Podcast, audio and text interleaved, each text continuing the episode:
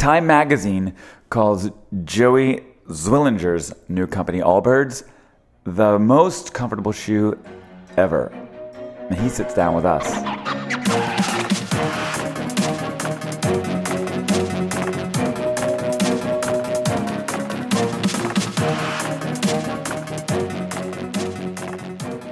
So, Mr. Zwillinger. Yep, yep. We were just laughing. Schlarb, Zwillinger, Schlarb, Zwillinger. Yeah. Could be like an accounting firm. this could be really good. A German accounting firm. That sounds good. All right, good. Uh, but it's great to sit down with you. Thanks for coming. Thanks for having me. Yeah, we're just talking about like the different threads that we're interested in talking about on the podcast, and it's it's travel, fashion, wine, food, design, and you were saying you're closer to what? Uh, well, I would say further from fashion and closer to all the other subjects that you guys love to talk about and touch on here. Um, I think um, it's interesting. The company's called Allbirds, first of all. Uh, we currently only sell one style of shoe. And you would normally think shoe, okay, probably is a fashion startup. But actually, I think the people who have adopted us have been people who love to travel uh, people who have to stand on their feet for long periods of time and like to be comfortable during that time while also looking good. Uh, and while you might call that fashion, we also consider the shoe that we make right now. We call it the Wool Runner. I can tell you much more about that if you're interested. Uh, but it is a sneaker, and it takes a sneaker silhouette. And so I think sneaker has had a long, uh, troubled history coming in and out of fashion. And unless you price it at $900, you're not considered a fashion object in the sneaker category. So in some ways we're fashion, and in some ways we're uh, we're the best shoe to get you around the world. Yeah. And if you like to stand on your feet and you have two feet or even one foot, then you can very comfortably exist inside of a wool runner from Allbirds. I was dialing in on the website, like checking out uh, the women's, the men's, the different colors, and how many different versions of a shoe do you plan to do? I mean, you're just you're you're blowing up now. So what are you planning on doing? Yeah. Uh, well, thank you. Yes. So we're planning to do a lot. However, um, with restraint. So the way we do color is really important for us. So if you look at the design of our shoe, it is simplified design, or you might want to call it minimalist design to a fairly extreme degree for a sneaker. So we've stripped off every unnecessary stitch, every unnecessary logo, swoosh, stripe, whatever you want to do on a sneaker, and we've taken that off. And we have created this really beautiful fabric that has is very tonal. It has a lot of depth to it, and it brings out a lot of the story just from the fabric alone. So we, in order to tell that story really effectively, color is so so important to us. So we actually look to color inspiration from the birds of New Zealand, which is a vibrant flock. Oh, this Uh, is this is great. I'm I'm going to be asking, um, you know, so quickly where the name came from. Yeah. So this So- is giving me okay. like an elusive. Uh, and, and by the way, this is kind of secondary. It's I mean it's funny. So we started we, we were we're making wool shoes. So Oh, yeah. you could be like woolies. But what we decided to do is use only fibers from New Zealand New, New Zealand merino sheep, which is a particular uh, breed of sheep. And they're all certified by a group called ZQ Merino, which makes sure the animals are treated really well. Um, the environment is treated really well. Um, but in New Zealand, where my co-founder is from, when man first settled there, and it wasn't even that long ago, because it's such a random, isolated, far-off island, there was all birds, no mammals. And so we love that little nod back to the heritage of the company, as well as a time when there was this really natural existence not so long ago before uh, humans came by to fuck things up. And yeah, they did bring a lot of sheep too, so we use that. But yeah. So there really were no animals, no. The only there, there's tons of fish, tons Yes. of fish, and tons of birds. And there there is a nuanced exception, which is that there were bats, which are which are Mammals. technically mammals. Yes. However, They fly, if you're gonna like if you're gonna call that an exception, it's pretty damn close to a bird. So we it, it was all birds. Yes. Yeah. And you also are a birder of of some kind. That is true. That is true. I am a birder. is that the right way to say it? That is, yes. I'm, not- I'm definitely not an ornithologist. I am a birder as a hobby, and I have lots of. I'm like kind of you know your if you think of that crazy old lady with a bunch of bird feeders, like maybe you would consider me. That's your lawn. it's sort you of call my, it home. backyard. Yeah, exactly.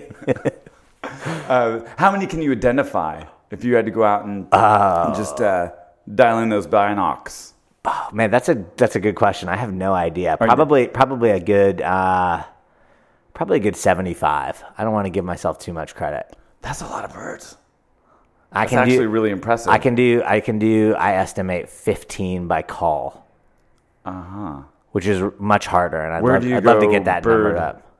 Watching. Uh, I live in Marin, so I can do a ton of stuff right around there. Mm-hmm. Santa Rosa's got some really good spots, and I do it on trips all the time. So I'm, Mm-hmm. I'm uh, as we were talking about uh, before we started the show, half my family's South African, yeah. and I fell in love with birds when I went on safari for my first time in 2004. And when I went back again, I re fell in love uh, with a passion, and I decided I would never give up on them That's cool. cute little birds. Yeah. So, so yeah, I got pretty into it. And then, so tying that back to New Zealand and all the different colors that are in the shoes. Yeah, sure. How So many that- different colors are the shoes coming in? so we, we, I think we cycled through about a dozen colors now. Uh, we started out with a slate of four colors per gender, um, and we do have a core color group that is kind of the gray, black, white that people will always be able to access. White, not currently. However, we will introduce that, uh, reintroduce that again. Um, and then we cycle through kind of limited edition colors based on these inspirations from birds like the Kea bird, which is endangered. Uh, a bird like um, we have a sneak preview for you here, but the next one will be a Kotare bird. Uh, and these things have these incredible primary feathers that when they flap out their wings and light hits it in a certain way, they have all these luminescent, beautiful colors on the feathers that you don't see when they're just sitting on a wire or something like that. So it's a really great source of inspiration. And these birds are, are unique to New Zealand? Yeah, they are. Yes, I mean when you have this random island way off of, from anywhere else, it's about 1,300 miles off the east coast of Australia. So that's the closest landmass, and it is you, you, like they can't. Most birds can't fly too far beyond that, and of course, many can, and mm-hmm. migratory patterns will take them there. But a lot of birds are just stuck there. The kiwi bird, which I like, is this bird that can't fly, and it basically sitting there, and any predator could eat it. So I really don't know how it survived all this long. But No other but the kiwi has yeah exactly no no mammals uh, but that's uh yes that's their national bird but they have a lot of unique birds there and You- and these tui birds that we've named after kea birds and the kotare are Yeah. pretty unique Uh, you have this green color on the site. That must be the kiwi color. tui tui, green. Uh, and you also have the the charcoal one with the black soles, which I dig because my shoes are always the white soles are always getting whacked up. yeah yeah exactly. We we found a passionate group of people that were pro black soles and some that were pro white soles and would not be you do not find people in between. And i'm not making any um, racially oriented statements when i say this. It's simply uh, s-o-l-e preference Yes. not s-o-u-l Okay, so soul and soul. So I also read you're doing uh, soles, S O L E S. Yes. For souls, S O U L S. correct correct So is this in some way uh, the trend of some other uh, fashionable products, Tom's being one of them, but also other companies are doing this? Uh, so I would say the answer to that question is yes and no. By the way, it's so cool. I mean, I, Thank you. Know, you. Like that's yeah, fantastic. Maybe I'll just give you a little background on it. So Yeah. Soles4Souls is a great organization. They take um, shoes that other people don't want and they seed them with entrepreneurs in developing regions or places of significant need, even in like hurricane happening down in the south now, where people are misplaced and ha- need shoes, but also in places like Haiti, where access to shoes allows you access to schools and access to other things that you might otherwise be prevented to go to. So they seed them with entrepreneurs in these region who then go out and either distribute or sell the shoes to people in those areas. And mm. selling is a really powerful economic development tool. And when you buy something, you associate it with value. So those people actually value and use the shoes more that who pay for them. So it's a wonderful organization that distributes, you know, millions of shoes How a old are they? They've been around for for quite a while. It's a pretty big organization now. Um, So more than a decade. Or more than a decade for sure. I don't And, know uh, the answer exactly though. Um, Are they taking like off runs or like uh, uh, extra runs, or maybe not quite the quality you would want to So a, a bunch of things, a bunch of things. So the way we have looked at, I mean, tons of new companies that start up, direct to consumer in particular, they'll do like a one percent for charity or a one, you know, something like that. There's been the give one, uh, buy one, give one trend that Tom's and Warby Parker have started. Mm-hmm. Yes. Uh, but I think the way we looked at it was that our big focus and our big our big focus and how we think we can change the world and why we want to be why we think you should buy our shoes instead of somebody else's and why we think if you do that you'll make the world a little little bit better place isn't from charitable giving from our profit as like a as like a result of us being successful. What we want to do is actually quite literally weave the or knit the mm. environmental sustainability into our shoes. So we chose New Zealand merino instead of something that another company might use like leather or a for example polyester into a shoe. So our sustainability when we choose merino over polyester is something like a 60% reduction in the carbon footprint. So our real impact is in the raw material sourcing, which is generally going to be the lion's share of your of your product's footprint on the environment. So that's the most important thing that we do. We look to innovate through natural materials and make products that create great customer experiences. So we have wool that is incredibly soft and luxurious and premium because we choose only 17.5 micron width merino wool, which is 20% of the width of a human hair. And that Nice. creates a really soft, wonderful experience. It also thermoregulates, so it's not, it keeps you hot when it's cold and cold when it's hot, just like a sheep. So we we chose that in particular to create a great experience, but we constrained ourselves to do something that was good for the environment.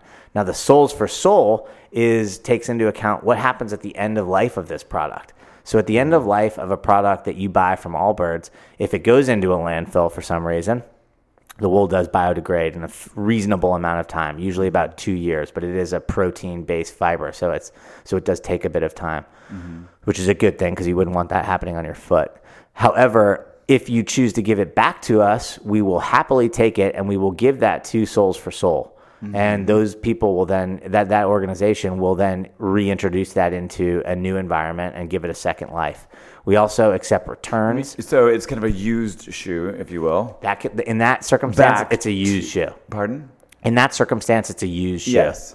Yeah. And that's how you redistributed it. So- some of them. In other ways, we, we, we, we give a 30 day, no questions asked return policy. Yes. And we're, we're selling a lot of shoes on the internet. So we want to make sure that people are okay buying the shoes on the internet. And if they need to give it back, and if they've already worn them outside and they just didn't like the product, we're fine with that. You, you have to be able to try our shoes, and we're happy and we, we're convinced that most people will love it. Mm-hmm. But the people who don't love it, we'll send it back, and then we put those into a bin, and we don't resell those, of course, to a customer, but we give those to Soles4Souls, and those will be used again.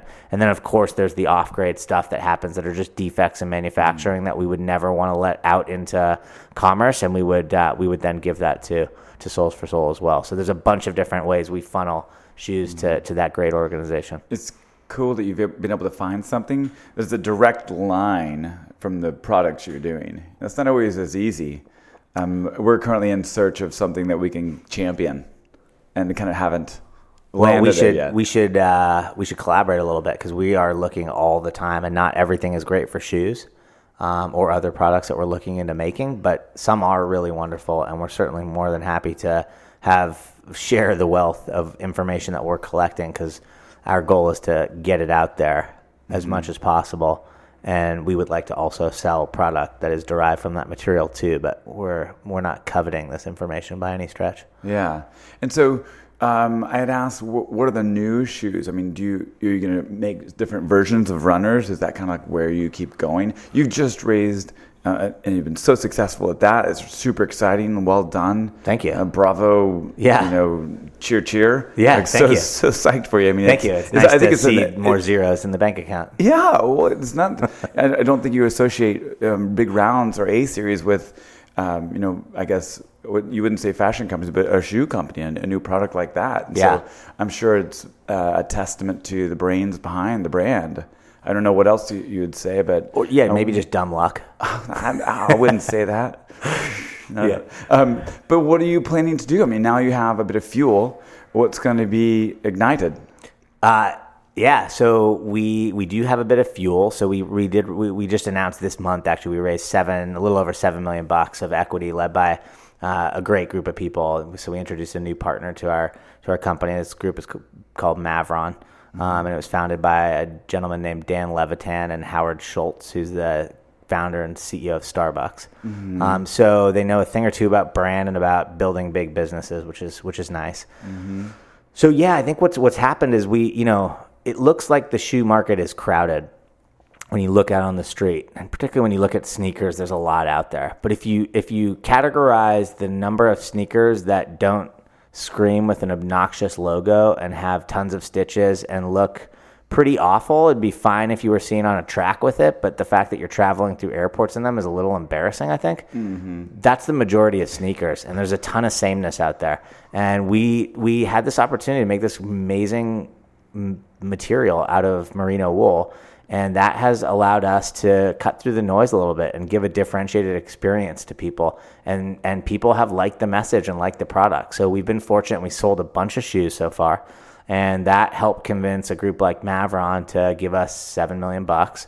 And so we now, while we'd of course already been working on our new product development pipeline, um, we see a lot of opportunity with this material that we've already developed. It's a really proprietary material that we don't share exactly how we make it um, because it is pretty special. But we will have lots of opportunities to do different silhouettes and shoes mm-hmm. out of it. So you can think of some lower ones and some higher ones and some slightly different designs outside of the sneaker category per se.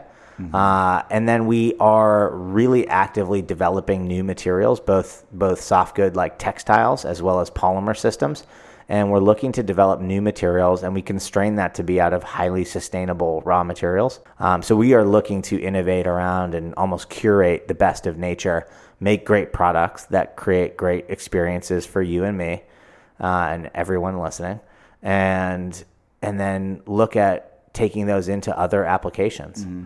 you have a lot of history. You're a bioengineer um, yeah, so I was, right? yeah, yeah. So, but you, so you've done a lot of work with algae in a former uh, business. It sounds like, and also even designed a different way to uh, manufacture a surfboard. So yeah. this is your your zone. This that, is your sweet that's spot. my zone. Your, that's your my product zone. is your thing. Yeah, exactly. Like I, I don't I don't do the design or the color choices, even though I like the birds. Uh-huh. My partner Tim is a design mastermind and a wonderful inspiration for um, you know, just an intuitive brand marketer as well. And where I come in and really, I really hope I add value to the business is, you know, general organizational and business management. But more than that, the focus on raw materials. So my last, my last role was at a company called Solazyme, and we engineered microalgae through biotechnology and fed that algae highly renewable sugar sources and in fermentation vessels that were about four stories tall.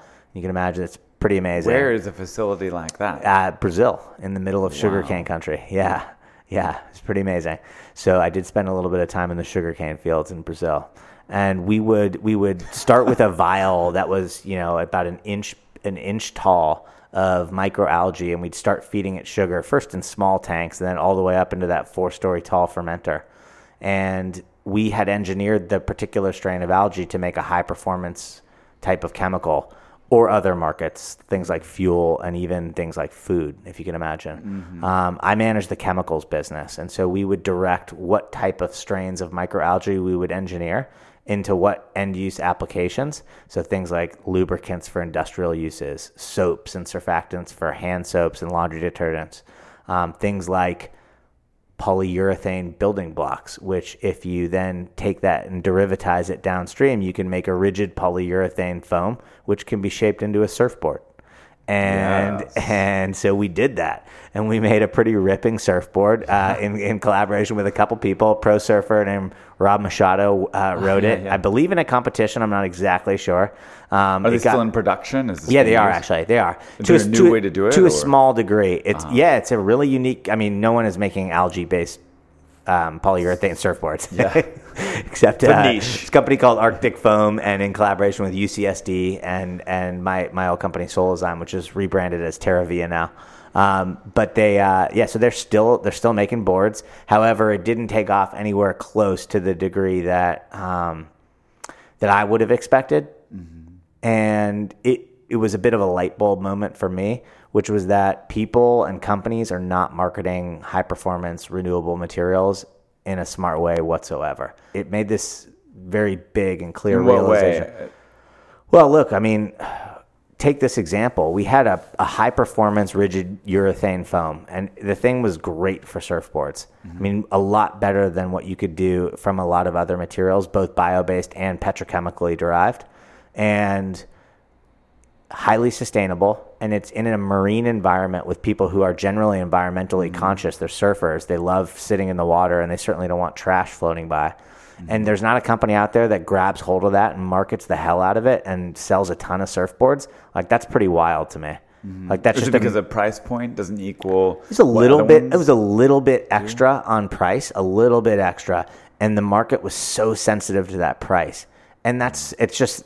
I just think that's ridiculous. Mm-hmm. Because if you ask someone and you tell that story in the right way to buy a couple dollars more because it's a higher performing product and Mm-hmm. it gives value to them and also gives back to the surroundings that they're using the product in, they will buy it and they will pay a little bit more. I'm certain of it, particularly when the performance is higher. And that just opened my eyes to the opportunity that taking materials and and putting them into applications where it creates a better experience, like we've done with shoes with wool, is an opportunity that needs to be focused on in the world of business. And no one is doing it in shoes whatsoever. It's one of the worst environmental scorecard type of in- industries out there. And so we had just such a big opportunity to do it. So we, we decided that shoes, and that helped me get into, you know, transitioning from an engineer or working in a biotech company uh, and managing a chemicals division to become a, a little cobbler. So, so that's so that that's why I think it's such a cool opportunity. I think that Do message. you ever do you ever think to yourself, um, no, I actually do have shoes. You know, the cobbler has no shoes. Yes, you're like I have do. I do. I do have actually actually a lot of shoes. I do actually have a lot of shoes. Um, so the sole of the shoes. Is there any way, or is it sustainable too? Is it petra based, uh, or um, you know, Yes. are you working on that solution too? For sure. We're doing a ton of work in that area. And, and our shoe is by no means perfect. And in, in like lots of ways, it's not perfect. But in from the environmental sustainability perspective, it's also not perfect. So we are we have an insole that is lined with our proprietary merino based fabric and the cushioning that you feel underfoot is from a renewable polyurethane, similar to the one we engineered at my previous company, but this one is actually derived from castor bean oil, which is a natural crop typically farmed in India. And um, and then on the outsole, the what you see kind of visibly from the outside on the bottom of the shoe is a it's a blend. It's another proprietary blend, and it has natural rubber from trees, um, as well as some petro derived materials like EVA. And that EVA gives you this ultra lightweight foam. It actually has a pretty good environmental scorecard on a relative basis to other materials like heavy um, butadiene rubber type of materials. However, it is um, it is an area where we are actively pursuing improvements. Um, so on the travel to to uh, bend a, a little bit and find out a little bit more about you, uh, Yeah. where do you like to travel? Where, Oh, where you- where's your go-to spot that you, or do you never go one one place twice? Uh, no, no, no. I love going many places twice. My favorite place in the world is Kruger National Park, Yeah, um, and that's in South Africa. And that was I was just there You are, uh, in August. I was in a uh, Ngala, which Angola Ngala. or inside the park. A place it called was. Angola. It Okay. opens to Got it. the park. Got it. The place is it's special. I, if I could go back there every single year. Do you drive yourself or do you take yeah, tours, I, like- well, I've done both, and I, Yeah. I I like driving myself usually. I like feeling like an explorer. That's right. hunting an animal for identification purposes only. Are you Um, going there to sketch them? yeah, exactly. Not, not quite that bad. Um, but uh, look, I, I I love travel. I, uh, for work, I go to Korea and I go to Italy. We make our, our textile in Milan, um, and we make our shoes over in Korea and Busan. Uh, f- I, I also took my wife and I went on our honeymoon to southern India. I love going to South America as well. I like doing a little outdoor activity and um, hiking up mountains and whatnot. So I've yeah, I love travel. I, we go as much as possible. We are tied down uh, a little bit by way of having two small children of the same age. How old are they? They're twins. They're two and a half. Which and you you uh, Two and a half. your struggle with with my name is is ironically relevant. But uh, Zwilling of Zwillinger is a German word and it means twin. So I'm a twinner. So that's um. So it was my destiny. It but it is. is they're they're a handful. No, I wasn't struggling with the Zwillinger. I love it. I just think it's it's um, it's equally as um, you know brilliant as Schlarb. I just Yeah. I love it. Yeah. When we were thinking about how Well, it kind of would- sounds like larb, which is my one of my favorite Thai dishes. yeah, Duck larb. Should, should rebrand yourself. that duck larb. It's a lot like Jeff Duck Schlarb. schlarb. Uh, so okay, the two and a half year old twins. I mean, that's um, you know a whole uh, a whole new challenge. They must be packaged in all kinds of sustainable products Yeah. everywhere they go. Yeah, well, it was great. We got merino sheets sent to us. Once I started this business, people were like, "Oh, this guy loves merino." And Yeah. we got some really cool stuff from other companies. Everything is soft. Yeah. Well, merino, it's, it's a funny merino. You know, is also fire resistant, and one Hmm. Is of it? It is it is fire resistant. It has a, a flash point that is extremely high. Uh-huh. So you know there's a there's really ridiculous legislation in California in particular, which is being changed by some great activist movements in this area. But there's brominated re- flame retardants that are put into both mattresses and pajamas for kids, and they're really bad. They're they're uh, they bioaccumulate. They do bad stuff to people. Yeah. Um, but yet there was a couple companies that made those that lobbied pretty hard to get these chemicals mandated into products around kids so that they weren't catching fire uh, if something bad were to happen. Um, and you can get around it sometimes by making super tight pajamas, or you can wear something made of merino wool, and then you don't have this uh, this issue of having brominated flame retardants in your kids whose cells are dividing really rapidly.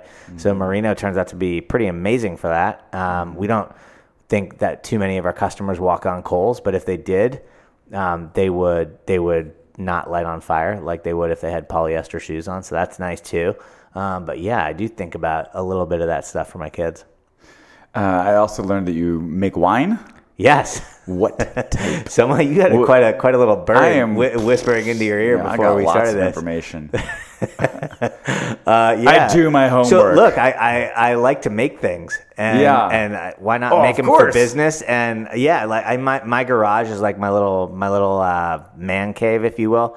And I I do woodwork and I make wine. And Hmm. so we got we have we have a French Bordeaux barrel inside of my basement yeah. and that's about 60 gallons of wine that's aging right now. I believe last year was a Merlot that I have sitting there. So that'll make about 300 bottles uh, per year from one barrel that I that I tend not to try to do too much more than that and split it up between a couple of friends um, because I shouldn't be drinking one bottle of wine per day Right. generally.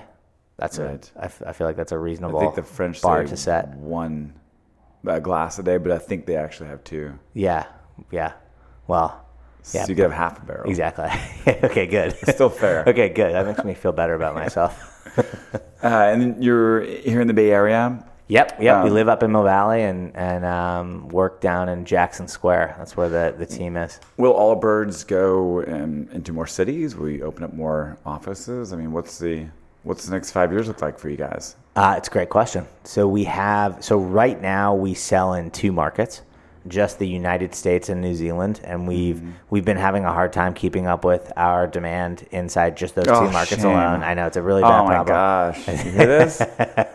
So, yeah, Uh, so it's a first class problem. I didn't, I didn't- faster. I didn't mean to do that. Do, No, no, do no, so much of a humble brag, but it, but you know, it is a problem after a little bit. So we're trying to keep up with that. And when we get ahead of when we when we resolve that um, that first class problem, we do expect that we want to take this thing um, in other markets easily to Canada, and we hope we can give our Canadian friends. Uh, a foot wrapping in luxurious wool sometime very soon. Merino wool. Um, and then and then beyond that, we have lots of plans to expand, and I think we absolutely should do that. Where our offices are going to be located, and where our people are, it's it's interesting. So we've just had a pop up store in Shinola inside of Jackson Square, uh and and that Uh-huh. Is was that it- near your office? near our office, so it was kind of convenient. So you only have the pop up store. Everything else is online. Everything else is online. I'm actually going to ask this question too, because it it seems like it is a challenge if you know you can't keep up with production and sales are so strong. And is that you know how do you solve that? You know, materials management is such a big job. So I, I offered uh, for anyone listening, I offered Jeff a free pair of shoes, and he declined. I said, and "I'll he, buy them." He tried to buy them, but he found he found out that when he went onto the website that he had to place the order on back order, and you know what happened? He didn't buy the shoe on back order, and he went away. So I will say, right there is a great example of why it actually is a problem that we're Uh-huh. not able to keep up with this demand because we may have lost you as a customer forever. No, I hope not. I hope not. That was a cue. For I'm a layup, Okay. you know. Yeah. So so uh, so yeah. So we we do need to keep up with that, and it is a problem because you know we're creating a bad experience for people who come to our site and can't buy the product that they want. So we don't want that to happen. Yeah. I mean, I can't imagine is there there are worse problems to have. Yes. But it is certainly you know something you have to navigate. You know, what kind of uh, do you do that uh, forecasting and tooling? Yeah, I mean it's really really hard for us. So this is this this is and it'll it'll allow me to kind of answer your last question of where we're we'll be set up physically with people in the future as well. So what we're um, it's really hard. So usually in a footwear a, a normal footwear company will sell to Bloomingdale's, Nordstrom's, and whoever else, and those those companies, those retailers have buyers, and they come to a big show in Las Vegas twice a year, and they look at what the shoe companies make, and they're like, "I'm going to have ten thousand of those." Are you going to those shows? Absolutely not. Okay. And so we don't interact with Yes, those buyers. yeah. Yes. Well, it's it's great though because we don't sell through those retailers Mm-hmm. who generally drop the price and then train customers to go buy on sale and whatnot. So we don't have They're also tough problem. negotiators, and it doesn't sound like it's that And they take more than half of your margin or more than half of the price of the shoe as their margin. So there's lots of problems with that. But the benefit of talking to those buyers is that you know exactly how many to make because they tell you you're going to make 10,000. So you, maybe you make 12,000 and you know, you hope for the best that your salespeople can do better. So what we do is we simply go out to the market from our e-commerce platform and we hope we guess right. And sometimes we guess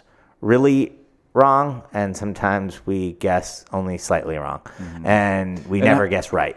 And so the problem many- is you know we have to have tons of analytics to forecast what you do. So how do you do that? So we do want to have physical retail experience so that we engage with customers every single day. We understand what works for them. We can then help our forecast and see which products are going to be a hit. So we have a retail lab that we're designing and, and should be online by the end of the year inside of our office where customers can come and see sneak peeks of what's coming and we'll take that feedback and hopefully use that to put into our forecasting model and make better manufacturing decisions. So we kind of have a thoughtful plan around this whether it'll work or not we will see. That's the approach of, of having a little bit of a retail lab in our store to use that for better information from customers.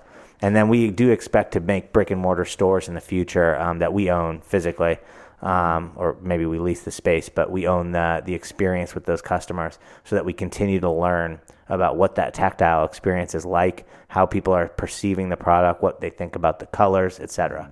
Like Restoration Hardware went from having lots of small stores to just bigger stores, but fewer of them.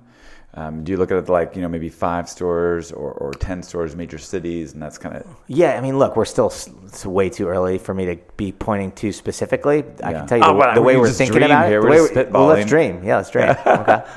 So uh, we we dream of having.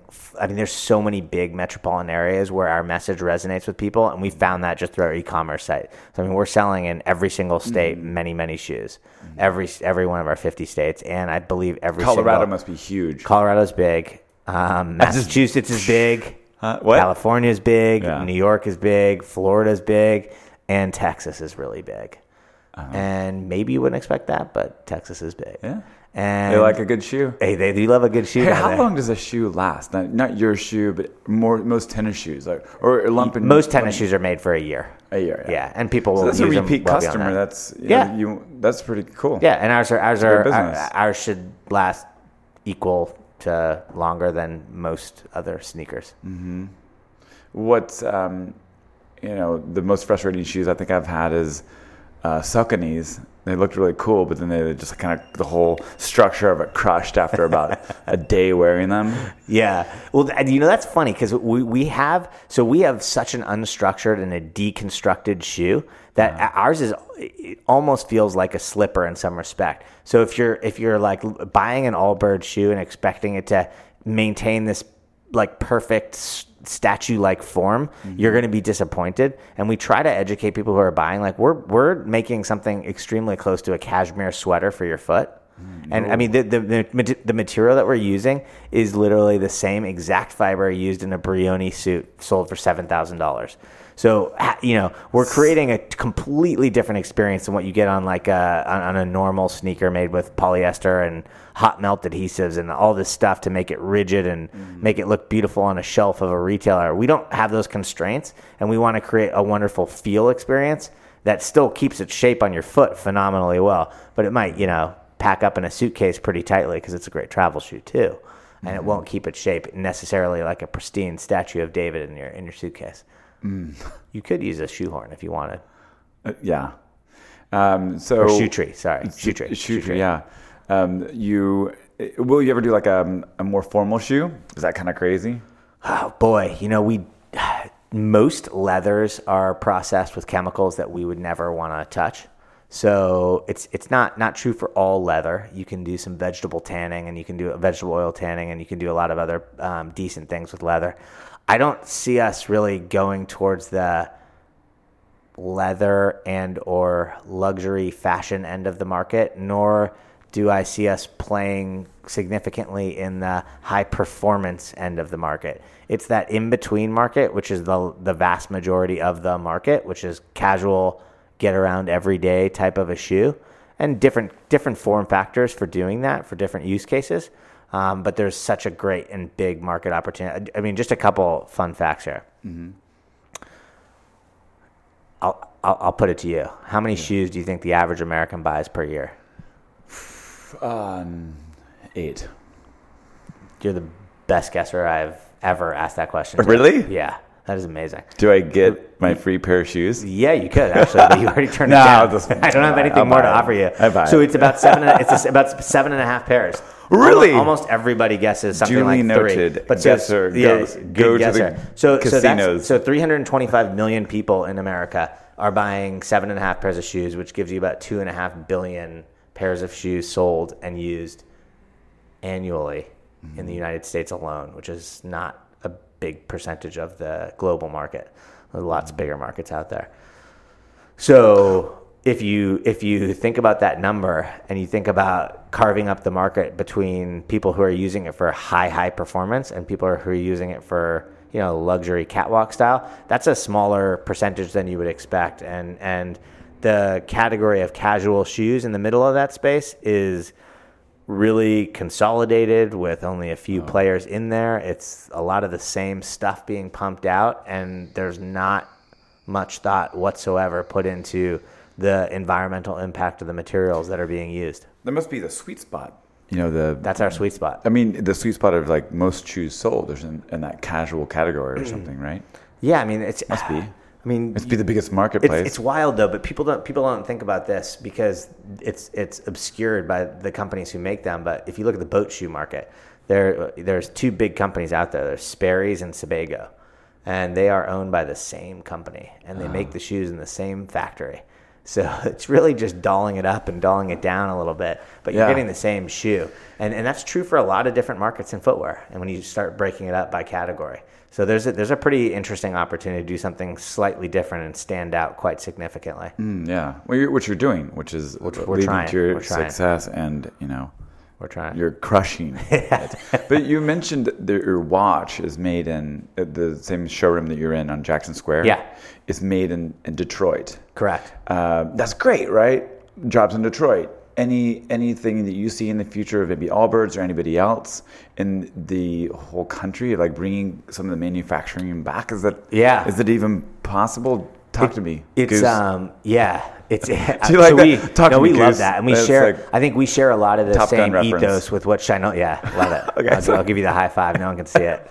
Um, shoes are incredibly complex, and I had no idea before getting into this business how complex it truly was. But there, you know, there's uh, I I kind of tried to calculate this statistic, but when every single shoe that we that we use and we make is touched by the hands of about more than 5,000 years of experience working in footwear. Mm-hmm. And so there's a number of hands that touch it, and there's a number of years that those people have worked in there.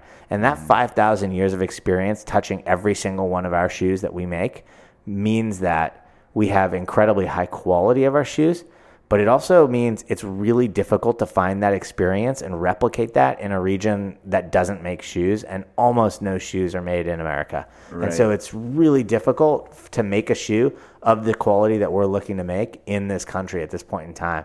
And you know, there's some things that we can do from a robotics perspective that we might look to in the future to bring to bring manufacturing here, but it, it doesn't look like the future of footwear manufacturing is going to be done in America and that's um, eh, particularly from a people heavy perspective. So it's not um, it's not one of those industries. It's you know it's nice to say, and it sounds politically awesome for uh, someone to to talk about bringing jobs to America, but in footwear, it's just really it's a it's a different beast. Sure.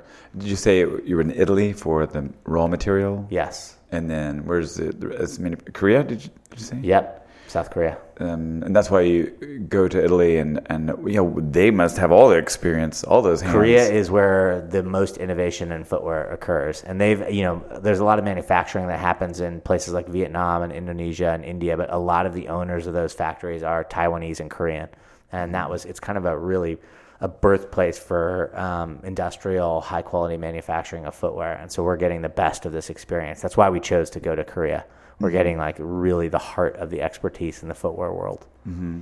And then how's it on Jackson Square? I love that street. I love that. It's area. awesome. I mean, we we uh, couldn't be happier. We have uh, this uh, a pretty nice building where Mark Twain used to write and pen his notes about cold cold San Francisco summers. Yeah. And it was on the old Barbary coast. Yeah. And it, it was then filled in. So now we're a number of blocks back off of the Embarcadero. But mm-hmm. we were on the actual coast where the harbor was back in the gold rush days. Um, How many more blocks was, does it go? We were talking about that two nights ago yeah. at dinner. I used to work down by the Transamerica building. I think that's where you said right next close. to us. Yeah. Yeah. And they unearthed a boat in yeah. 2002 or something like that. Yeah. 2001. They were tearing down building, building it up. A boat they found. It's crazy. I mean, we we have pictures that were and paintings that were drawn of our of our building. Um, from a uh, we had a little bit of a history of our building done, and and that was. And, and, and I think that was in the mid 1800s. But then, so we're on we're on Hotaling Alley, which is basically Sansome, and then there's about four is more blocks. Aventine? Then you hit water. Yeah, Aventine's on our corner.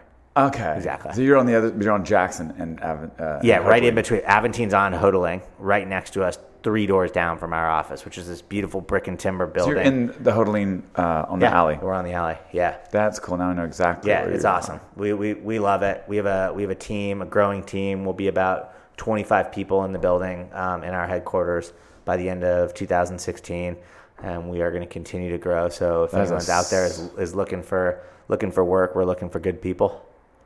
Shout out to good and people. We're having a, we're having a yeah, we're having a fun time. but that is an amazing world headquarters. It's pretty good. We That's feel a great we, spot. Yeah, we feel we feel pretty lucky. And yeah. we're, we, as I said, we will have a little bit of retail in there, so we'll get to interact with customers every single day, which is something I feel you said really you have strongly about. Kind of like a design lab or something somewhere in that spot? Yeah. It's, what does it's, that look like? A white coat? Two things. It's worn? like it, so. Basically, it's this three thousand square foot dungeon, and it's got one door in and one door out, and it's the same door. And you can't never leave. Yeah, yeah, exactly. I hope I didn't just say like a fire code violation or something on, on the show. But we, so we just try to stuff the designers down there. Yeah. no, we have, so down there we we when we I'm doing it for you. I love we you. Tend, we I'm tend, yeah, exactly, exactly. It's, it's for your secrecy. It's not for it's not for because we don't we, we think they smell too. But yeah, yeah. Um, we like to keep things a little bit secret before they're totally ready to go and get some feedback on it. And that's a nice little dungeon to keep our secrets. Maybe you could tell us a little secret before you leave. Yeah. You know, we won't Love share to. it with anybody. Yeah. I'd love to tell you one of our secrets. Well, I can I can tell you that uh, our next bird is the Kotare bird, and you if you if you go and look at the Kotare bird and study it for its most beautiful feathers, you might have a sneak peek on what our next color palette will be. I'm googling it right now. I also reveal another secret, which is that we will have our retail store opening in uh, in uh, December of this year. So we would love to have local San Franciscans listen in uh, to visit us there, and and maybe a final secret. yeah. I have two colors of hair, and that is naturally derived at birth. How's that? Mind blowing. Okay. Amazing. That was a stretch. Yeah, no. Not ever, nobody has that, do they? Two colors of hair. No, not usually. Yeah. Well, brilliant. Thanks for sitting down with us. Thanks for having us. Fantastic. really enjoyed it. Such an awesome time um, having conversations with top minds. I mean, you you're really a, uh, an expert at what you're up to. So like, I I learned more than uh, you did. Thank you. so thank you. Thank you for having me. It's great.